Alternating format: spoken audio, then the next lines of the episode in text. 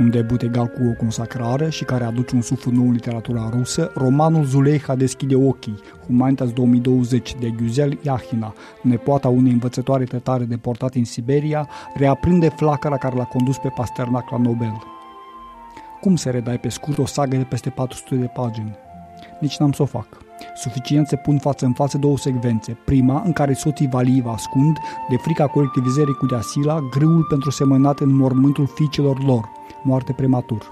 Mortăza răstoarnă acolo grăunțele galbene ca soarele, rostogolindu-se în ger ca niște pietricele.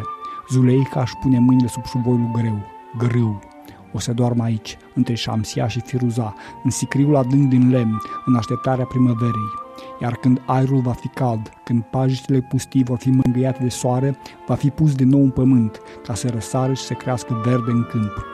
Și cea de-a doua, dintr-un lagăr de muncă de pe Angara, în cel de-a 16 an de deportare a femeii. Moartea se împletea cu viața. Erau tainic legate una de cealaltă și de aceea moartea nu era înspăimântătoare. Mai mult decât atât, în pădure viața ieșea întotdeauna învingătoare.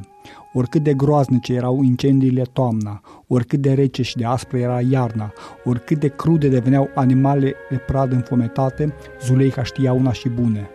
Când va veni primăvara, copacii se vor umple de frunziș tânăr, iarba mătăsoasă va năpădi pământul înnegrit cândva de foc și animalelor le se vor naște o groază de pui zburdalnici.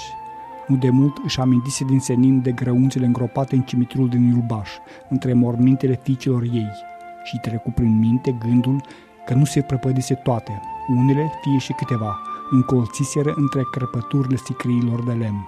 Recomandată călduros de Ludmila Ulițcaia, Zuleiha deschide ochii, are calitatea esențială a literaturii adevărate, îți merge direct la inimă, și salutată cu entuziasm de presa de pe Mapamond, cartea tinerii tătăroace Guzel Iahina e transpusă în câteva zeci de limbi, ceea ce înseamnă că marea tradiție umanistă a romanului rusesc, departe de a fi murit, merge cu succes înainte. Pentru Radio Europa Liberă, Emilian Galaicu Păun.